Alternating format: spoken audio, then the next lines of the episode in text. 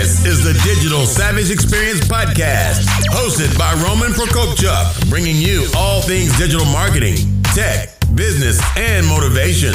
What's stopping you from becoming relentless in all aspects of life? Are you ready to become a digital savage? Let's get into today's episode.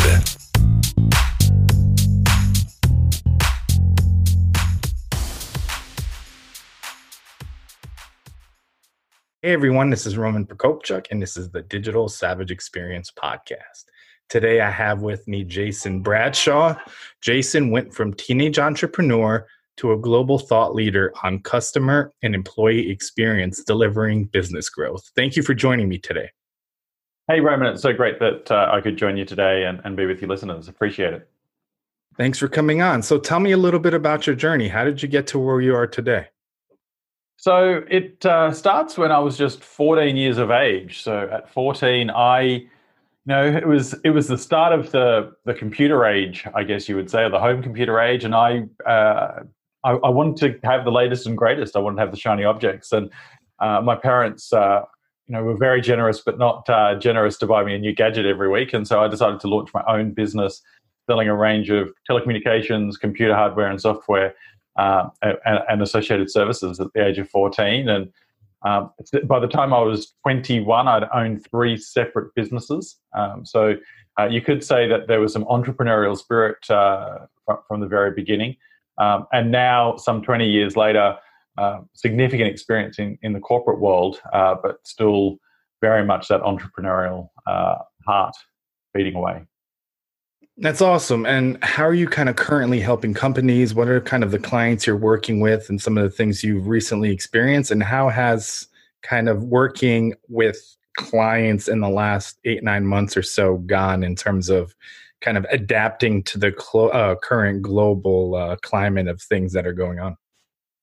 Well, I think that you've probably experienced this too, Roman. The word pivot, uh, I think, has been uh, used in every conversation you've had with clients or podcast uh, guests or you know every thought leader is uh, at some time used the word pivot. And uh, with the work that I do with Volkswagen Group Australia and with uh, others, it's certainly been a case of I'm, I'm not going to say pivot because I think most companies had long-term plans to you know have a bigger focus on digital or to improve the experience or the speed at which they could uh, deliver something through a digital means. But what the pandemic has shown us is that companies and individuals, when they decide to focus on something, they can move really quickly. And so, what I've been helping individuals and organizations with is how they can prioritize their work, get absolute clarity around what is essential to do today, and then move quickly to implement. And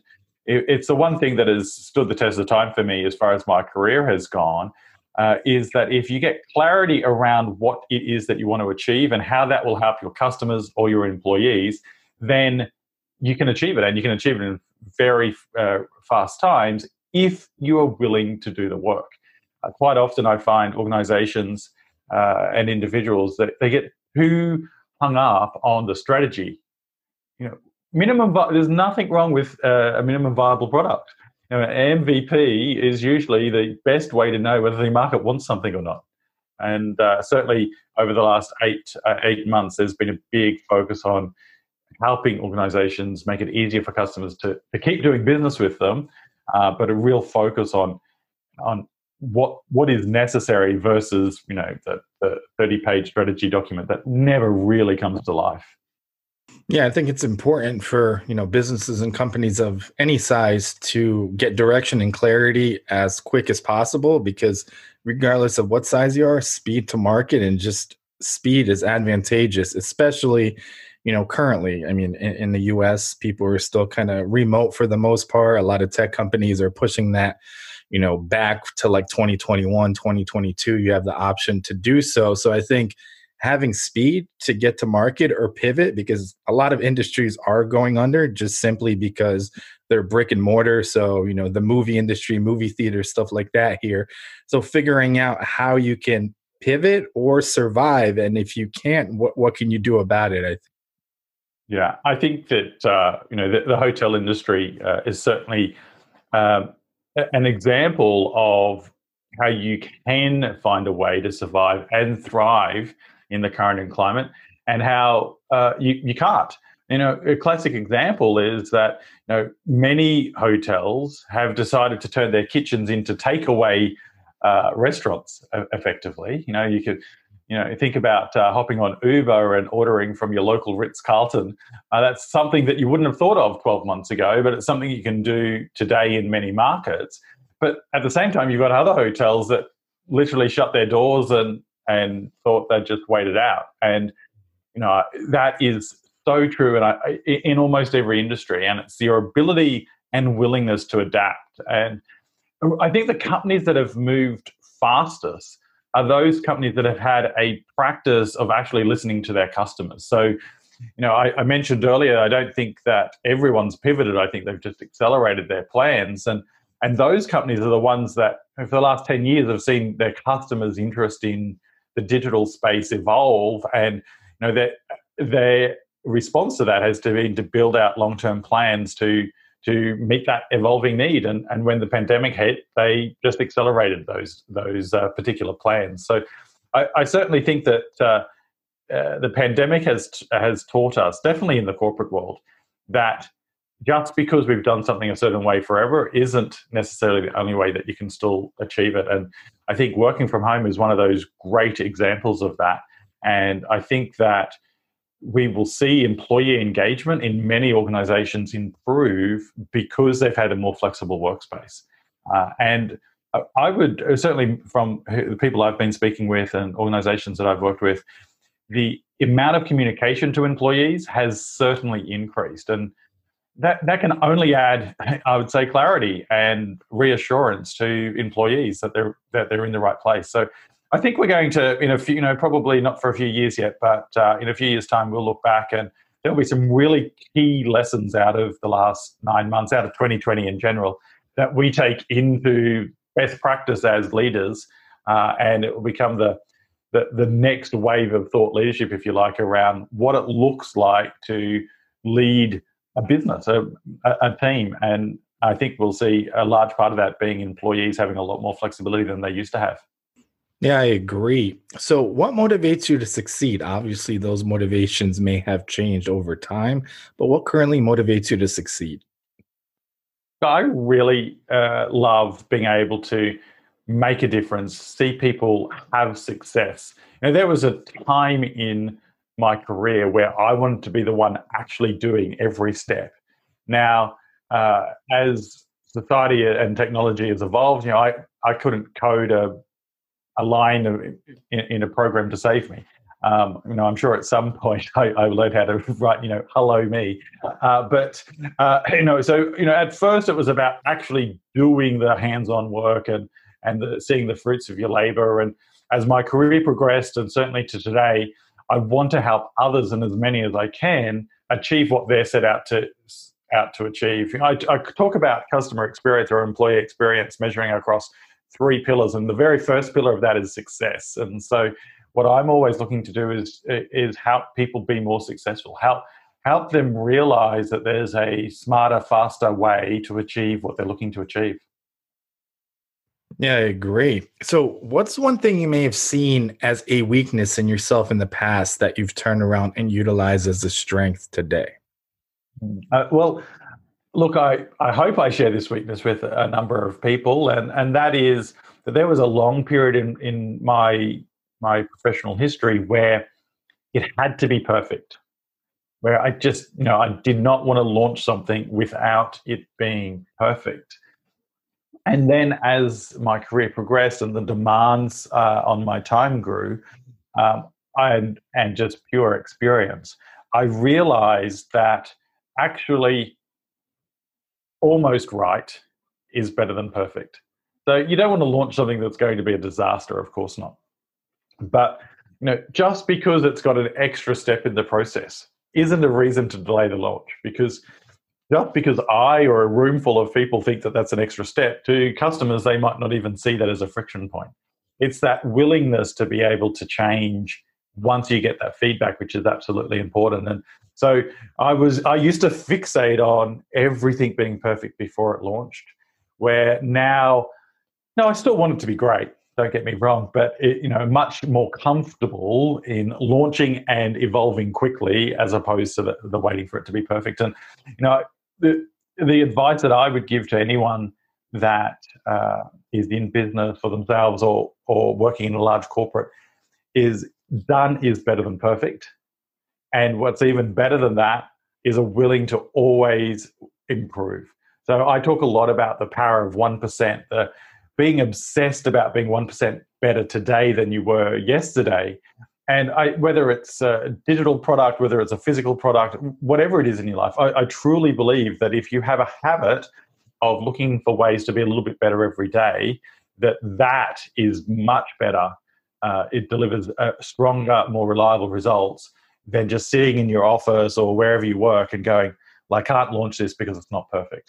Because you know, lot, lots of great companies, lots of great careers have nosedived because of that inability to get something to market.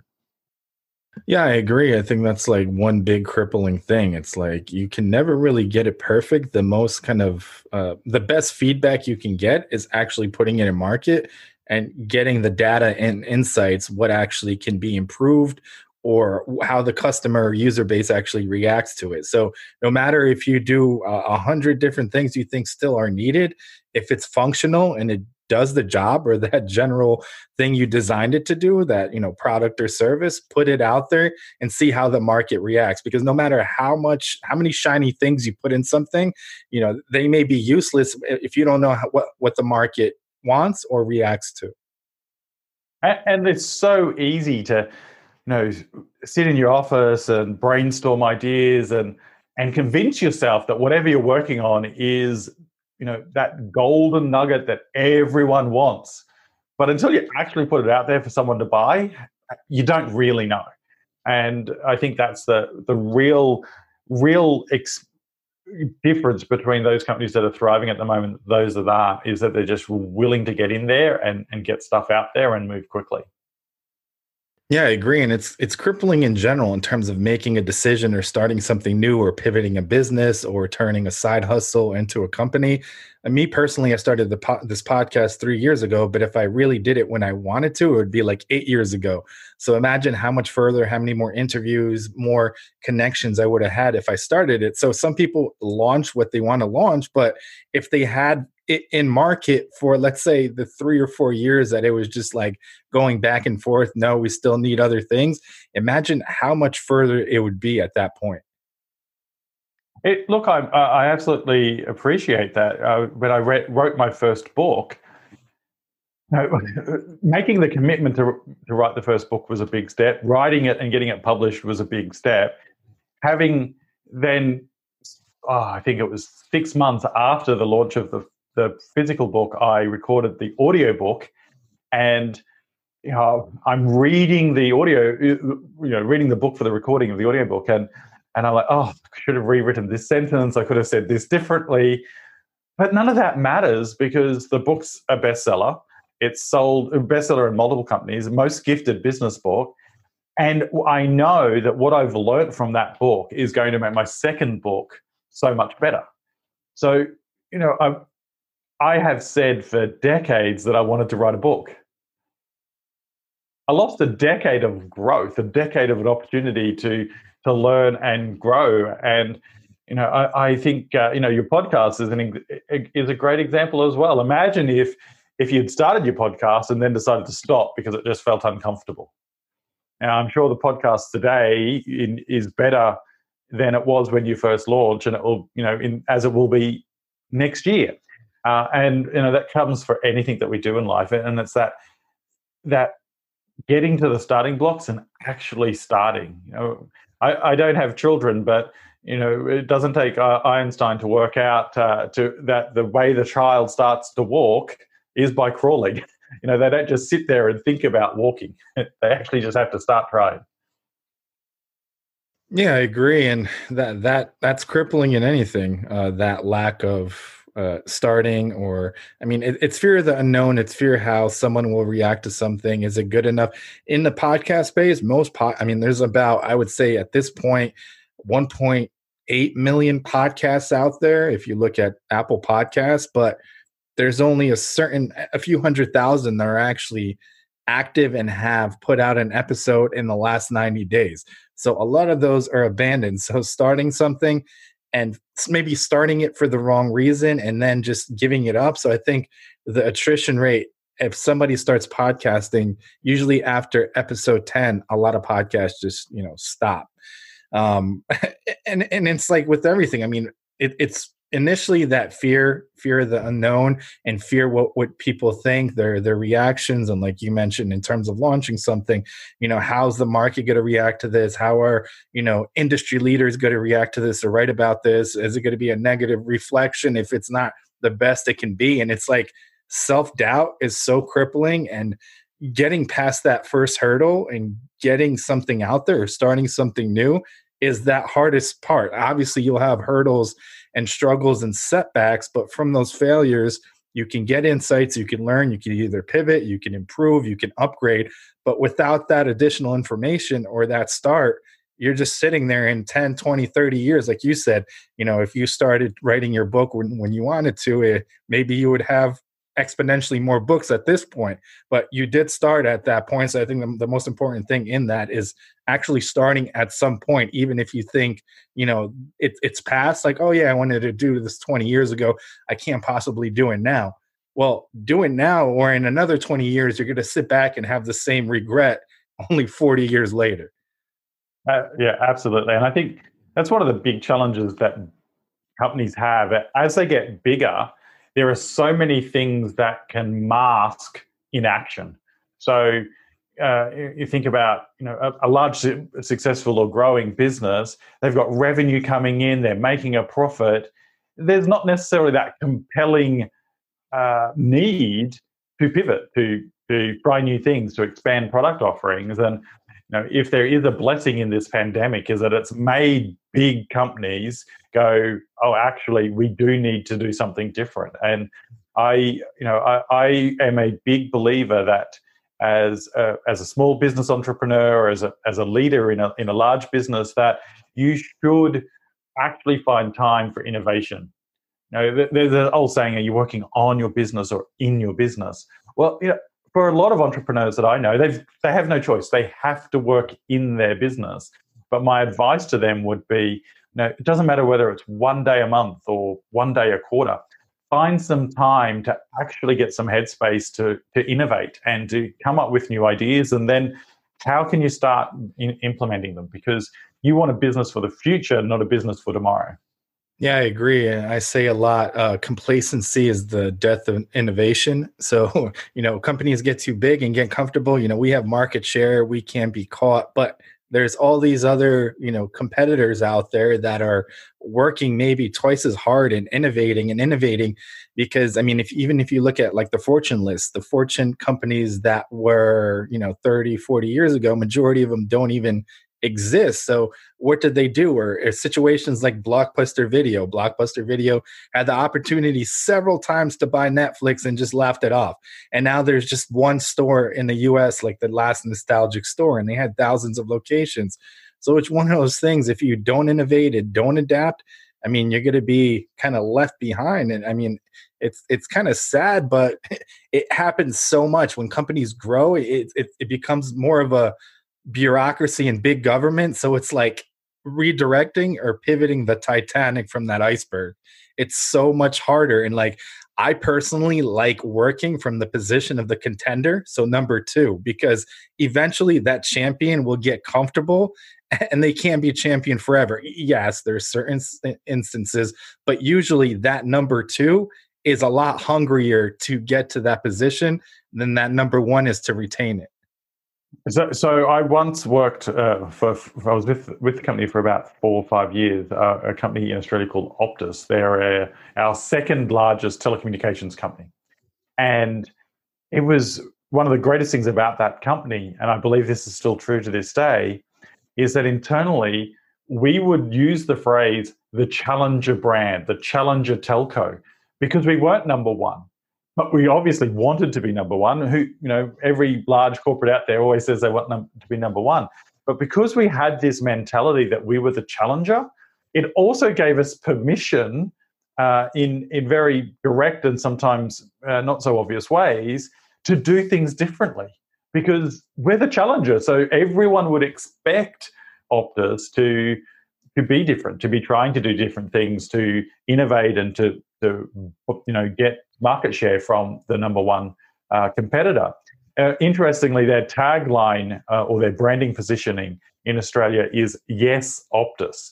Now they have been using that term "Yes Optus" since the day that they launched in Australia, and the whole thinking behind "Yes Optus" is that by saying it, it implies that every other telecommunication company says no when they say yes. And that just was born out of that challenger position. So I'm right with you there. When you say, you know, there's something about being in that number two position, I think it's quite powerful. It can be a unifying resource within the team to get people focused on giving it a go and getting in there.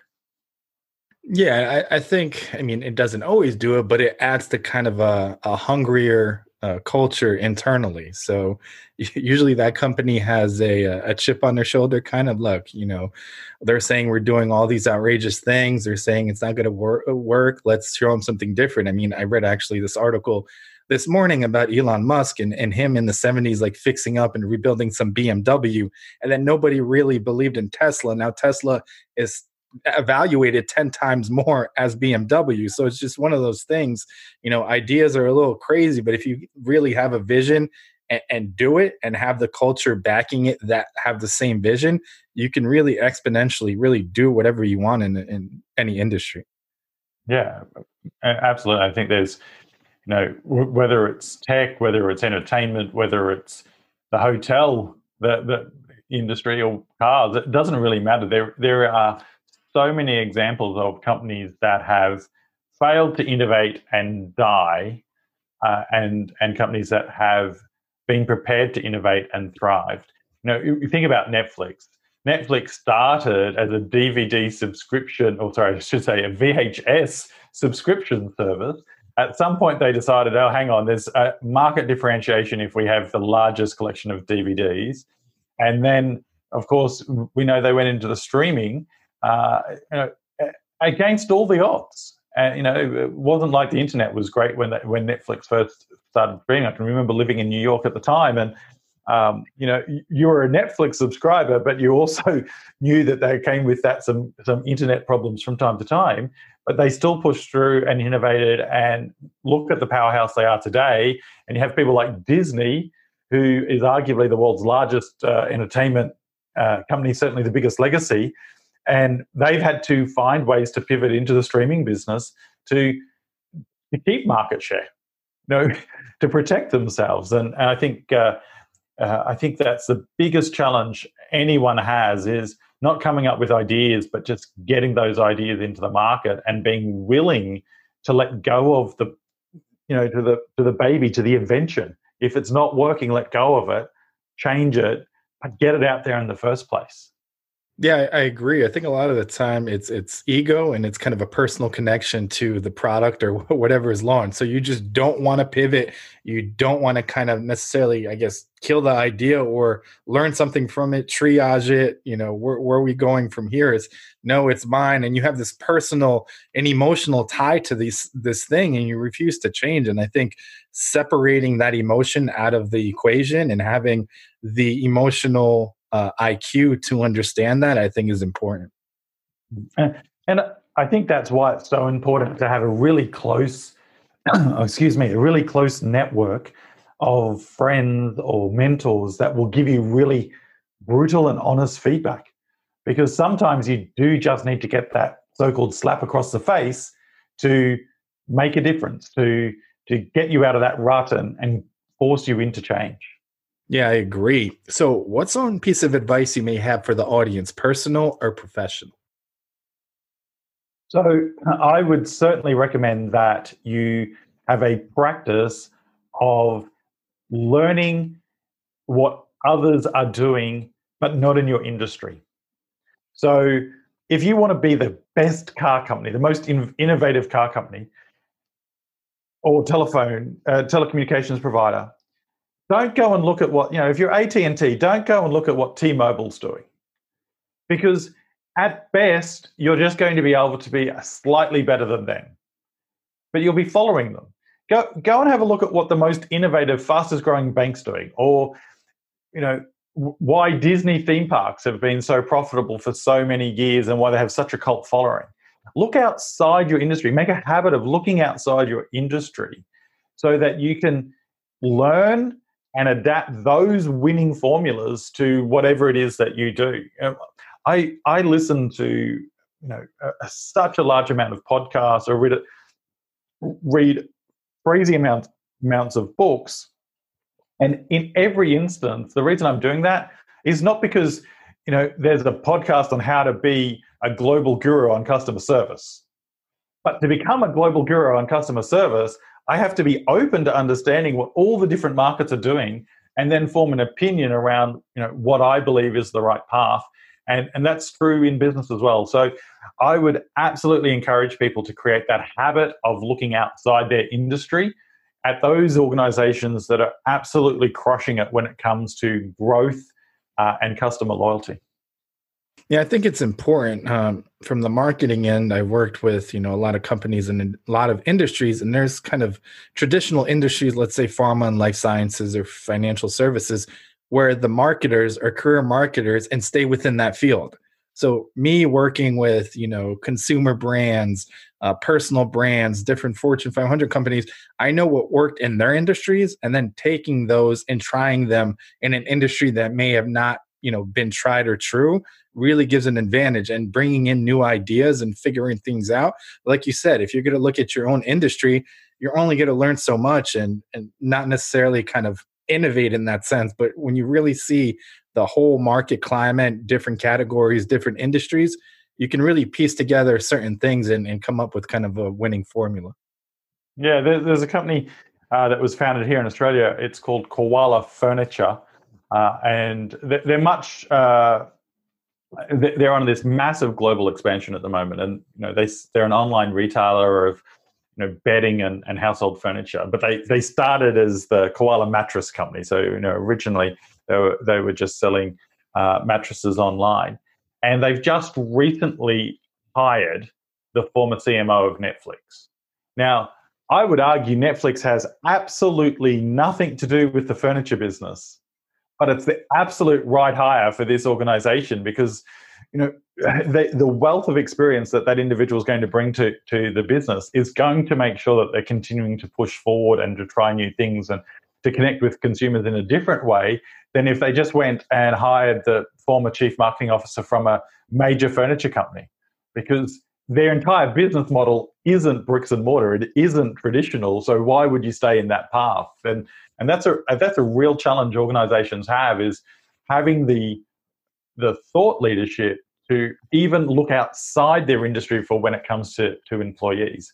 You know th- there is absolute value in employ- employing people with industry experience but i think it's about having that balance of of new thinking within the industry and traditional or experienced thinking so that those two can fuse together and, grow forward. You, you know, I'm sure sure Apple in in their innovation labs they have a balance of new and and, and tenured team members to make sure that what comes out isn't a Frankenstein product, but also is pushing the boundaries. And, and that's so important, and especially as it is becoming ever increasingly difficult for individuals, for organizations to get the attention of consumers. Yeah, I agree. So I really appreciate you stopping by today. Can you let the audience know how they can find you? Sure. Thank you so much, Roman, for letting me be on the podcast and to share uh, how people can contact me. So my website is jasonsbradshaw.com. It's really important that it's that you remember the S, that that's jasonsbradshaw.com. And if your listeners uh, go to jasonsbradshaw.com forward slash sign up, they'll get two chapters of my book with my compliments um, uh, for listening to this podcast. And uh, a little bit of a, a, hint for your listeners if they're looking for uh, exclusive real estate in California, then just type Jason Bradshaw and forget the S. So there's a, a gentleman in, in California whose website is jasonbradshaw.com. Uh, we're not related. Uh, he sells real estate and I'm the customer guy. So jasonsbradshaw.com. Awesome. Thanks again for stopping by. No problem. Thanks, Ram. This podcast has been brought to you by Nova Zora Digital. Find out how Nova Zora Digital can help your company grow online. Learn more at novazoradigital.com. Until next time, all you digital savages.